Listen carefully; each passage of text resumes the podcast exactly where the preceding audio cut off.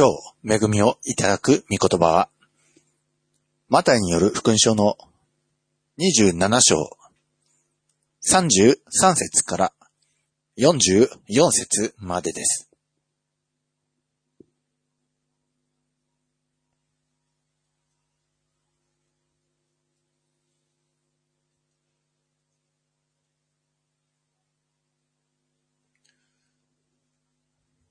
マタイによる福音書27章33節から30、44節はじめに38節までをお読みいたします。ゴルゴダというところ、ドクロと言われている場所に来てから、彼らはイエスに苦味を混ぜたブドウ酒を飲ませようとした。イエスはそれを舐めただけで飲もうとはされなかった。こうしてイエスを十字架につけてから、彼らはくじを引いてイエスの着物を分け、そこに座ってイエスの見張りをした。また、イエスの頭の上には、これはユダヤ人の王イエスである、と書いた罪状書きを掲げた。その時、イエスと一緒に二人の強盗が、一人は右に、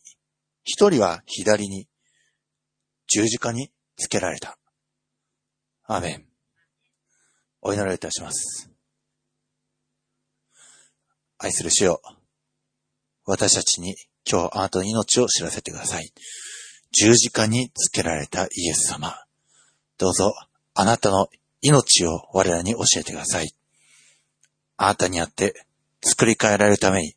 また十字架から流れ滴るこのあなたがと流された尊き父親のその恵みを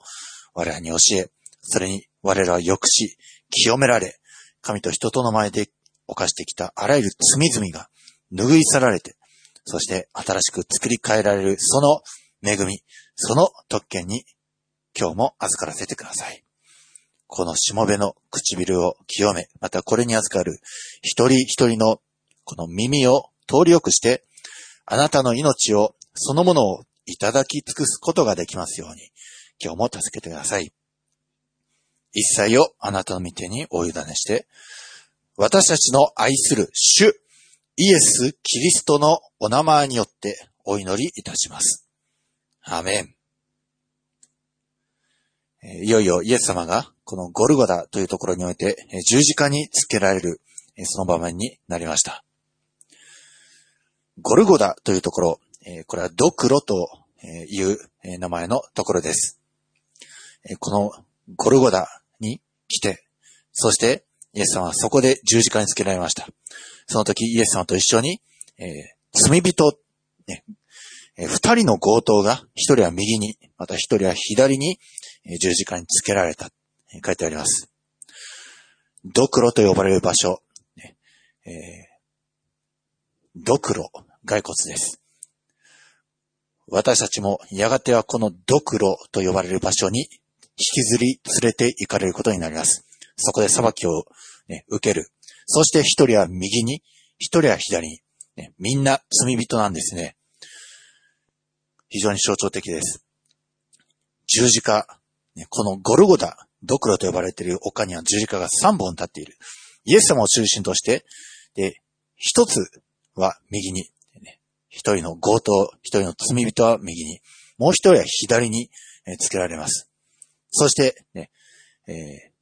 右につけられている人は悔い改めて、そしてパラダイスに行きます。しかし、ね左に行く人いるんですね。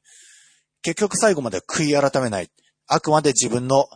そのやりたいことを貫き通して、自分がね、もう苦しいところになって、ねたただただ苦しいから助けられたい。自分が犯してきた罪は一切抜きにして、イエス様をメシアだろ。あなた自身と私を救え。ねこの苦しみから解き放て。もう本当に罪の刑罰を受けてる最後の最後に至るまで自分が悪いということが眼中に頭の中にない。その人は左につけられて、そして永遠の滅びに向かってしまいます。このゴルゴダというところにおいて、イエス様は十字架につけられる。そして、えー、まあ、この十字架の場面においては、イエス様、ローマの兵士たちによって十字架に釘打たれてつけられます。えー、彼らはイエス様に苦味を混ぜたブドウ酒を飲ませようとしましたけれども、でもイエス様はそれを舐めただけで飲もうとはしなかった。えー、この苦味、えー、これは、えー、コーレというギリシャ語なんですけども、まあ、苦味とか、あるいは、えー、暗黙的に毒という意味もあるそうです。でも、えーまあ、解釈的には、えローマの、えその、まあ、最後の憐れみと言いますか、要するに痛み止めの苦い薬で、それで、それをこの酸っぱいブドウ酒に混ぜて、そして飲ませようとして、少しでもその十字架の痛みの和らげよう、まあ、そういう、えー、風にして、で、その最後の憐れみをイエス様に飲ませようとするんですけど、でもイエス様はそれを舐めただけで飲もうとはしない。もう十字架の痛み、苦しみ、それをもう十分に混ぜ物なしにいただこう、いただき尽くそう。その、えー、イエス様の意図があるんですね。そして、また35節見ますと、こうしてイエスを十字架につけてから、彼らはくじを引いて、イエスの着物を分け、そこに座ってイエスの見張りをした。えー、くじに引かれる。イエス様の着物。えー、上着は、えー、まあ、4つに分けられて、そしてそれぞれが、えー、ローマ兵の兵装たちに持っていかれたんですけど、しかし、下着については一枚布であったので、これは裂かずにくじを引こうということで、くじ引きにされたんですけれども、当時一枚布といえば高級品なんですね。あの、縫い目、継ぎ目がない一枚布。えー、まあ、ずっと折っていくと、そのまま、ね、見せらずにずっと長い布を折っていくのは、えー、まあ、高度、高度なテクニックですので、まあ、そういう高級品を彼は身につけているんですね。だから、えー、まあ、そのイエス様のその下着、ね、まあ、現在で言えばもう下着は、ね、罪人の下着なんて別にお下がりはいらないって思うんですけども、でも、この、えー、高級品であるから、ね、えー、くじで引いてまで、で、それで、えー、それを誰かに分けよう。そういうふうにするんですね。で、えーまあ、こうしてこの詩篇の22編、ね、あの、我が神、我が神、どうして私をお見捨てになったんですか？それで始まる詩篇の22編、えー、これが、えー、成就するところが結構あるんですね。詩篇22編の、えー、14節から18節のところにおいて、これ十字架のイエス様を非常に如実に表している、え、ところです。詩篇の22編の14節からお読みしますと、私は水のように注ぎ出され、私の骨骨は皆外れました。私の心は牢のようになり、私の内で溶けました。私の力は土器のかけらのように乾ききり、私の舌は上顎にくっついています。あなたは私を死の塵の上に置かれます。犬どもが私を取り巻き、悪者どもの群れが私を取り巻き、私の手足を引き裂きました。私は私の骨を皆数えることができます。彼らは私を眺め、私を見ています。彼らは私の着物を互いに分け合い、私の一つの着物をくじ引きにします。非常にこの十字架の場面を如実に表しております。この支援22編、ダビデが作った詩なんですけども、ダビデはもうこの場面を本当に幻のうちに、主が精霊のうちに示しておられたのでしょう。支援22編の冒頭の言葉も、我が神、我が神、どうして私をお見捨てになったのですか？まさしくイエス様が十字架上で語られた言葉です。イエス様はダビデの子として、メシアとしてお生まれになった。そして、このような見苦しみを受けるということ、ダビデも、その、精霊の示しによって見ていたんですね。イエス様は、この着物をくじで分けられて、そして、えー、ローマ兵たちに、え、それが分けられる、え、ローマ兵たちがイエス様の着物を分取り合って、え、分け合っている。本当に象徴的です。イエス様はもともと富んでおられるお方でした。神の御子として、えー、富んでおられたのに、でも、私たちのために貧しくなられた。えー、冒頭でお見せしましたね、第二コリントの、え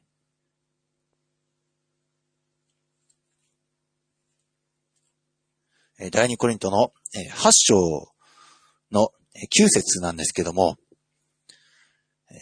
あなた方は私たちの主、イエス・キリストの恵みを知っています。すなわち、主は富んでおられたのに、あなた方のために貧しくなられました。それは、あなた方がキリストの貧しさによって、富むものとなるためです。アメン。イエス様は富んでおられたんですけど、でも私たちに、ね、そのイエス様が持っておられた富を私たちに分与してくださったんです。永遠の命を。また、神の子としてのその特権、性質、その全権をね、イエス様をお捨てになって、富んでおられるありさまを、ね、私たちは、えそのイエス様のあらゆる富を、それをローマの兵士たちのように、ね、分与して剥ぎ取って、そして、え、もうイエス様の、ね、一枚布の下着さえも、くじびにかけてでも私のものにしよ、したい。えー、まあ、ちなみにイエス様は、ね、ローマ兵がくじ引きにするほどの高価な着物を着ていた。ですからイエス様はもともと飛んで、本当にね、ミニストリにおいて、本当に飛んでおられる方だったんではないかって、ね、言われてるほどです。イエス様は、飛んでおられた、ね、名実ともに飛んでおられた。けれども、私たちに、そのすべての富を分与して、ね、着物も人々に奪い取られて、そしてもうその命そのものも絞り取るほどまでに、ね、絞り、もう尽くすほどまでに私たちに与え尽くされたんです。そして自らが貧しくなられた。本当にイエス様は、その自らが貧しくなられるゆえに、私たちは富むものとされるんです。本当にイエス様にあって私たちは神の子としてね、罪人であるのに、本来十字架につけられるべきは私たちの側であるなのに、でもイエス様が十字架につけられて、そして私たちに命を与えてくださった。誠にイエス様のその貧しさに貧しくなられたゆえに、私たちは富もうとされたんです。えー、マタイの27章の37節では、イエス様の頭の上には、これは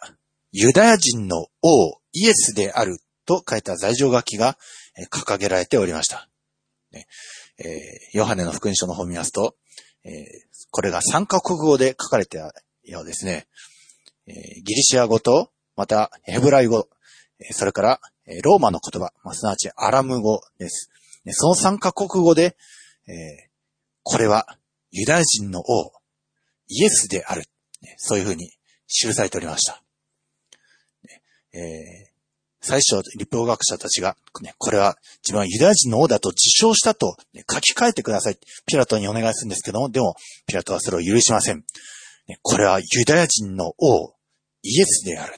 ね、これが三角語で書かれていたゆえに、多くの人々が、ね、これ、このゴルゴダ、都から近かったので、多くの人々がそれを眺めたと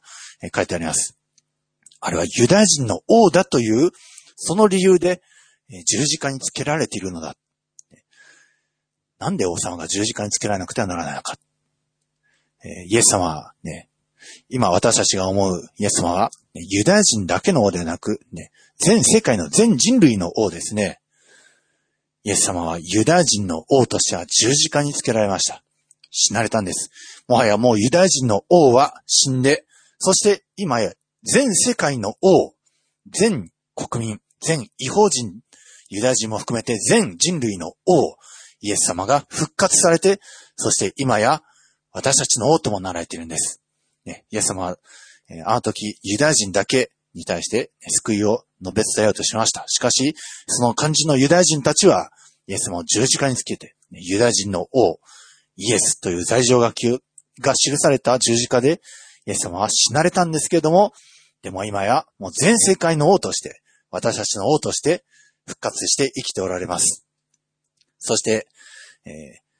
このイエス様の十字架の成り立ちを、人々が見ているんですけども、この十字架上のイエス様を見た人々はどういう反応していたか39節からお読みします。道を行く人々は、頭を振りながらイエスを罵って言った。神殿を打ち壊して3日で建てる人よ。もし神の子なら自分を救ってみろ。十字架から降りてこい。同じように、祭司長たちも立法学者長老たちと一緒になってイエスをあざけっていった。彼は他人を救ったが、自分は救えない。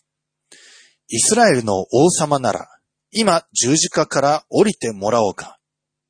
そうしたら、我々は信じるから。彼は神により頼んでいる。もし神のお気に入りなら今救っていただくがよい。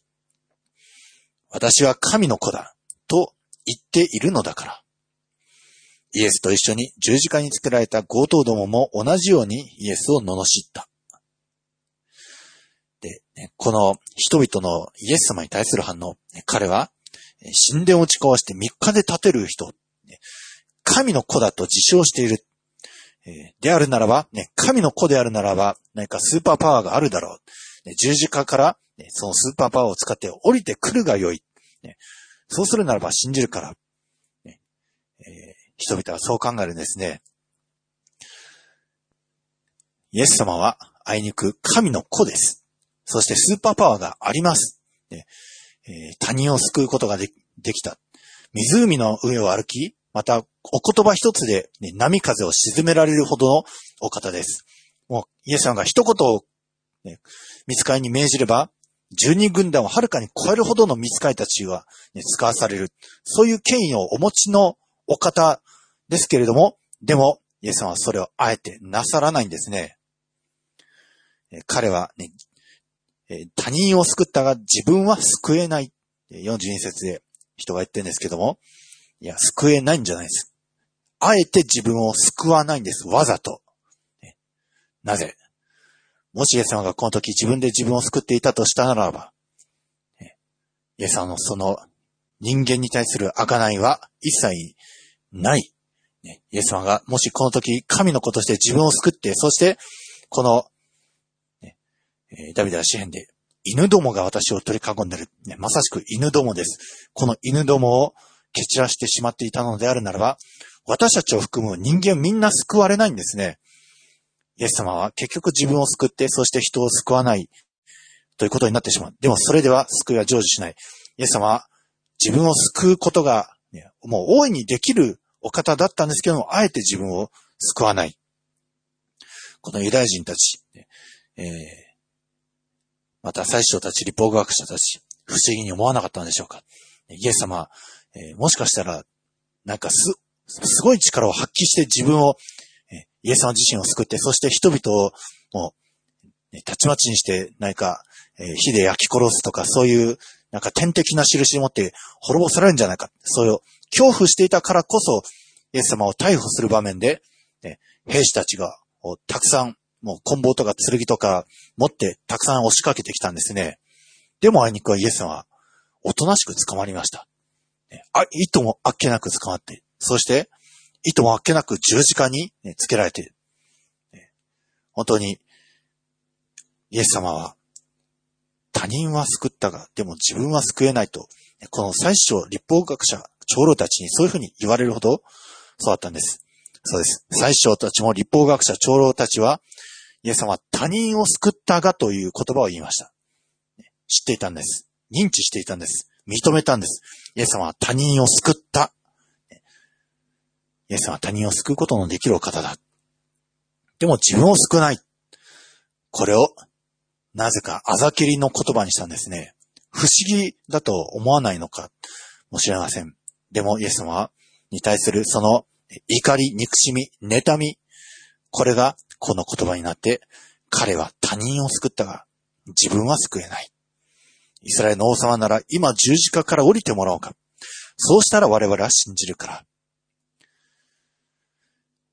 これが彼らの言葉ですけども、人間は当然のごとくそう思いますね。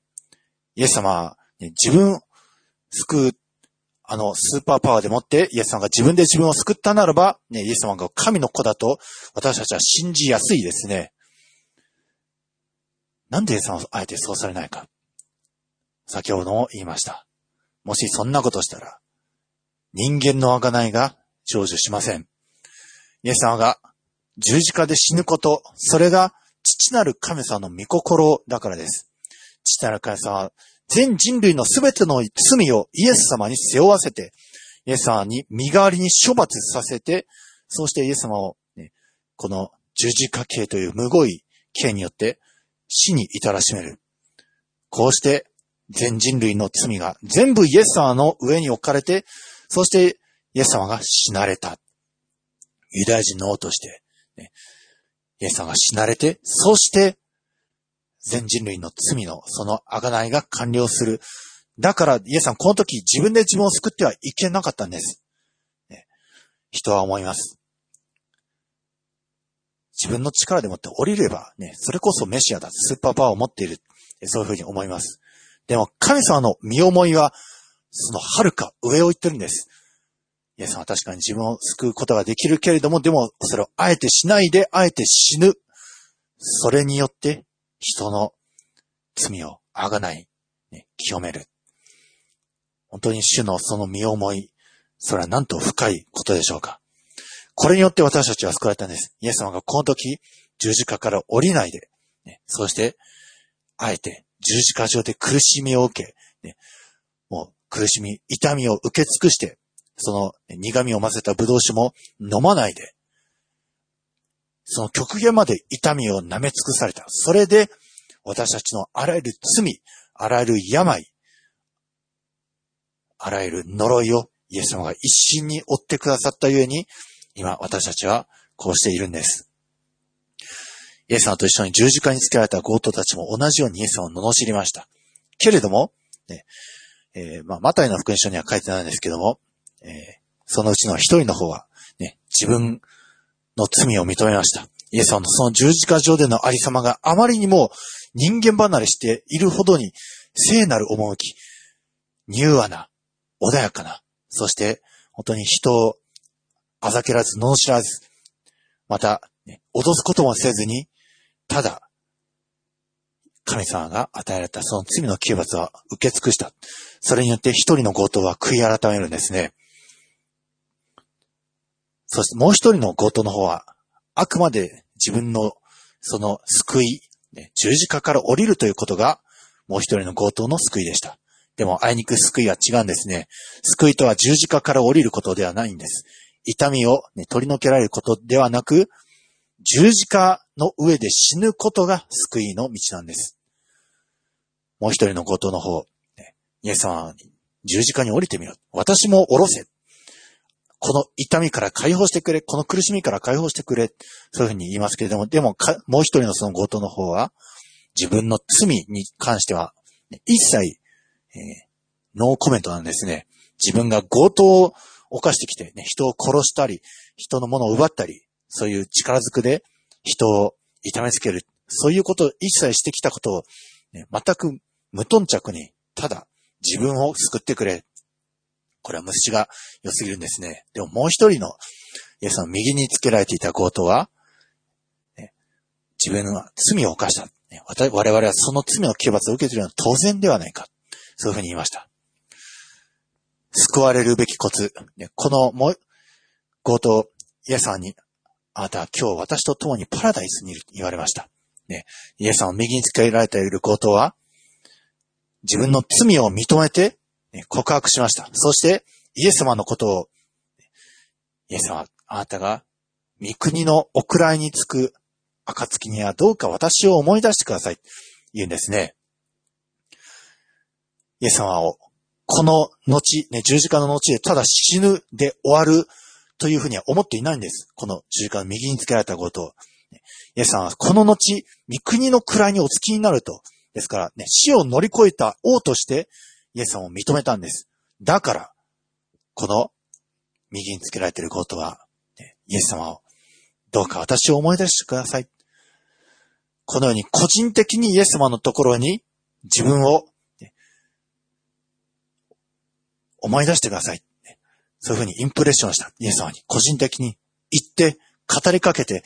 イエス様どうか私を思い出してください。私を憐れんでください。私を、こんな惨めなもの、いたということをどうか覚えていてください。そういうふうにイエスのところに行く人がパラダイスに行く人です。いかにね、強盗で罪を犯していて、それまでの人生一度も、ね、礼拝を捧げたり、あるいは、ね、神様を信じたり、そういったことをしたことはなくても、人生の終わりであっても、人生どんな罪深い悪いことをしてきたとしても、イエス様を認めて、ね、王として認め、そして自分の罪を認めるなら、パラダイスに行くことができるんです。どんな人でも。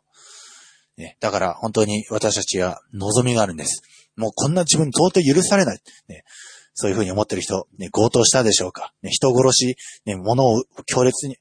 奪う、ね、そういったことを、まあ、したかしないか、それはともかくとして、イエス様を救い主として認めるなら、許されるんです。もちろんその罪の償いはしなければなりません。十字架に作られているこの強盗のように、償いはしなくてはならないんですけども、でも神の見前では、許されて、イエス様を信じて、イエス様を告白するならば、パラダイスに行くことができる。これ本当に救いです。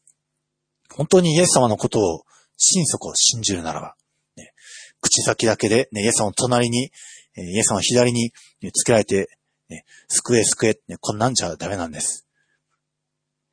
心底、私は罪を犯した。そして、イエス様、あなたは、生死を乗り越えた王です。死の向こう側において、ね、天の御国において王となられるお方です。どうか私を覚えていてください。そういうふうにイエス様にアプローチしてくる人は、救いに入るんです。どんな人でも。このゴルゴダというところ、ね、ドクロという場所です。人はみんなドクロへと向かっています。骸骨になるんです、みんな。ね、早かれ、遅かれ。そしてイエス様の十字架の右に行くか、左に行くか。その二つに一つなんです。皆さんは、どちらに行きたいでしょうか、ね、イエス様の右に、ね、パラダイスに行きたいです。そのためには自分の罪を認めて、そしてもう罪を悔い改めて、そしてイエス様を王として、主として告白する。するならば、イエス様の右パラダイスに行くことができます。けれども、あくまでね、えー、自分の罪、刑罰を、えー、受けても、ねえー、自分の犯してきた罪、これを一切認めない、するならば、ねイエスの左側に行ってしまいます。永遠の地獄に行ってしまう。どうか皆さんは、しっかりとね、自分の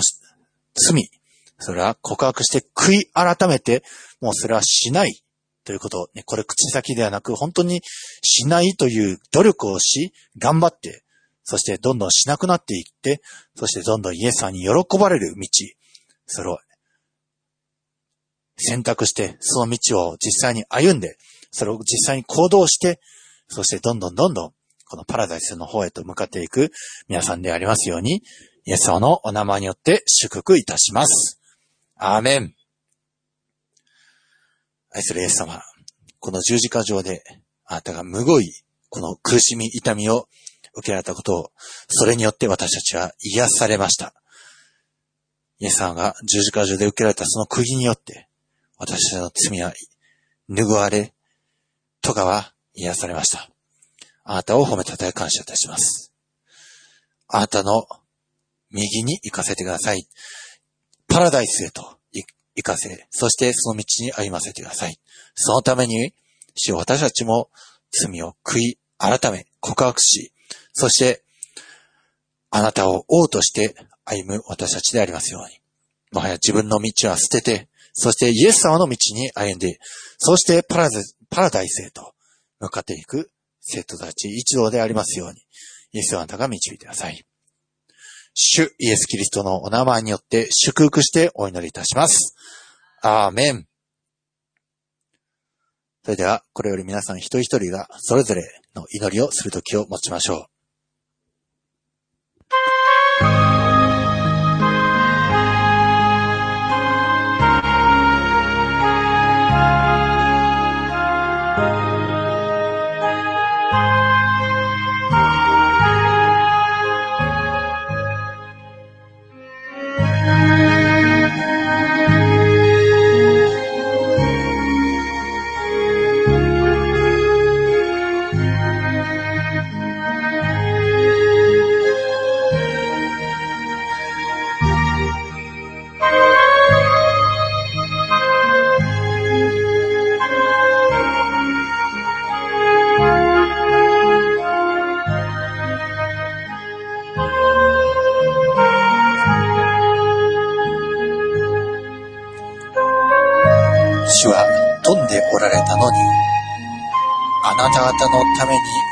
貧しくなられました。それはあなた方がキリストの貧しさによって富むものとなるためです。アメン。主よ、あなたが十字架の上で極限まで貧しくなられ、すべてを投げ出され、その着物さえも兵士たちにくじ引きにされてでも持っていかれ、そして命のひとしずく最後のそれ血までも注ぎ尽くされて、そこまでして、あなたのすべてを注ぎ出されたことを感謝します。それで私たちは富むものとされて、神の子供の特権が与えられ、罪が拭われ清められ、栄光の御座にあなたと共につかせられるものとされていることを感謝します。そのことを信じ、あなたを主とし、もはや自分の道ではなく、キリストの道を歩み、自分の罪は拭い捨て、悔い改めて、改めて、あなたの方へと向かって生きる歩みをどうか我ら一同になさせてください。そしてこの優れた素晴らしい福音をより多くの人々に伝え、そしてこの命をどんどん広がらせていくことができますように、どうか導いてください。今日いただきましたこの恵みの御言葉に感謝して、私たちの主、イエス・キリストのお名前によってお祈りします。アメ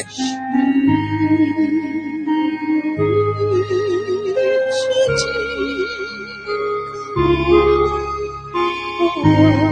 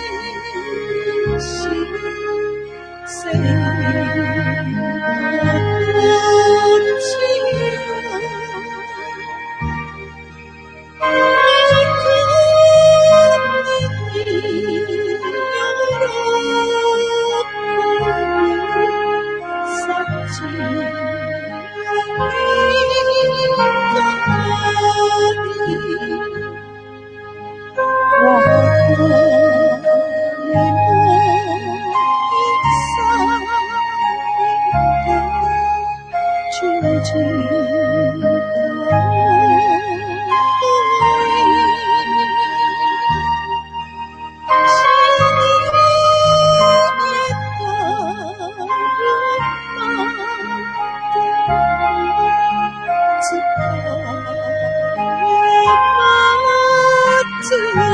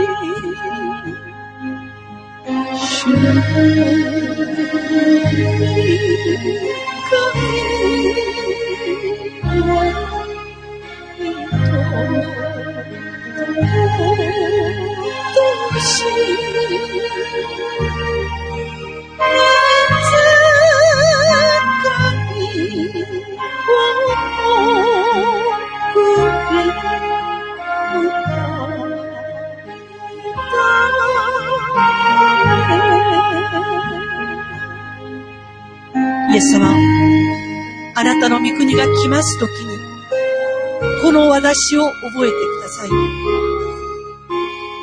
イエス様、あなたの御国が来ますときに、この私を覚えてください。イエス様、あなたが誰かを許したいときに、この私を覚えてください。イエス様、あなたが誰かを憐れみたいとき、この私を覚えて憐れんでください。イエス様、あなたが誰かに恵みを与えたいときに、私を覚えて、私にあなたの恵みを与えてください。あなたが誰かを清めたいとき、イエス様、私を覚えて、あなたの滴り落ちるその血潮で、この私を清めてください。私が神と人の前で犯した、そのすべての罪のゆえに、失ってしまった、父なる神様の愛、憐れみ、許し、その恵みを主よ、あなたが十字架の上で全部買い戻してくださり、あなたの命によって、そのすべてが買い戻されて、そして今、あなたのものになっていることを感謝いたします。あなたに接ぎ木された私たちにも、十分にその恵みは与えられており、主の皆を呼ぶすべての人々に、主よ、あなたのこの勝ち得た勝利は、とこしえのものにあることを感謝いたします。私たち、一人一人も、主よ、追うべき十字架があります。それは、苦しい十字架ではありません。私たちが追うべき十字架は、イエス・キリストの皆によって、勝利の十字架であり、栄光の十字架であることを感謝いたします。イエスの皆によって食いることによって、主よ、私たちは、イエス・キリストにあって、許されるという、あなたの十字架の奥義を完成したものとして、主の皆に栄光を捧げるものになりました。主よ、あなたに食いることによって、罪許されるということを、主よ、私たちは、あなたの見舞いにおいて実践して、神と人の前で、あなたが悔いた者のすべての罪を担ってくださり、許してくださった、贖い主であることを私たちは証しします。続く世において、私たちはあなたに悔いて、あなたが許してくださる救い主であることを証しします。改めて、あなたが罪を断ち切る力を与えてくださる栄光の神、そして勝ち得てあまりあるビクトリの主であることを私たちはこの地上で証しをします。あなたの港をたどる者として、主よあなたの足跡一つ一つを確認して、あなたに見習い、歩むことによって、あなたが見言葉と十字架の奥義によって、私たち一人一人を神の子として産んでくださったことを証しし、そして見心にかなったものとしてイエス様に続きかぐわしい香りを放ちながら父なる神様の私や私たちを救ってくださった愛憐れみ許しその恵みを私たちは証ししますイエス様の皆によって祈りましたアメン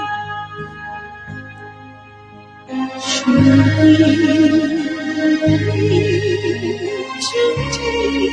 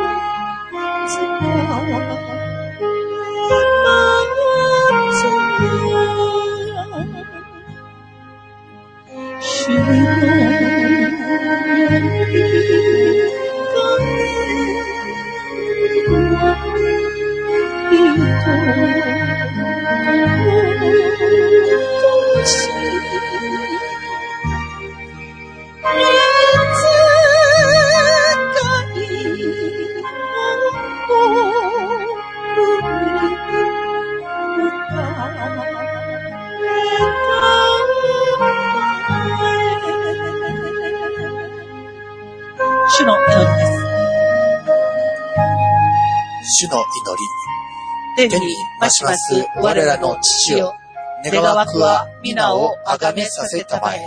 御国を来たらせたまえ。御心の天になるごとく、地にもなさせたまえ。我らの日曜の糧を今日も与えたまえ。我らに罪を犯す者を我らが許すごとく、我らの罪をも許したまえ。我らを試みに合わせず、悪より救い出したまえ。国と力と栄とは、限りなく汝のものなればなり。アーメン。皆さん、起立してください。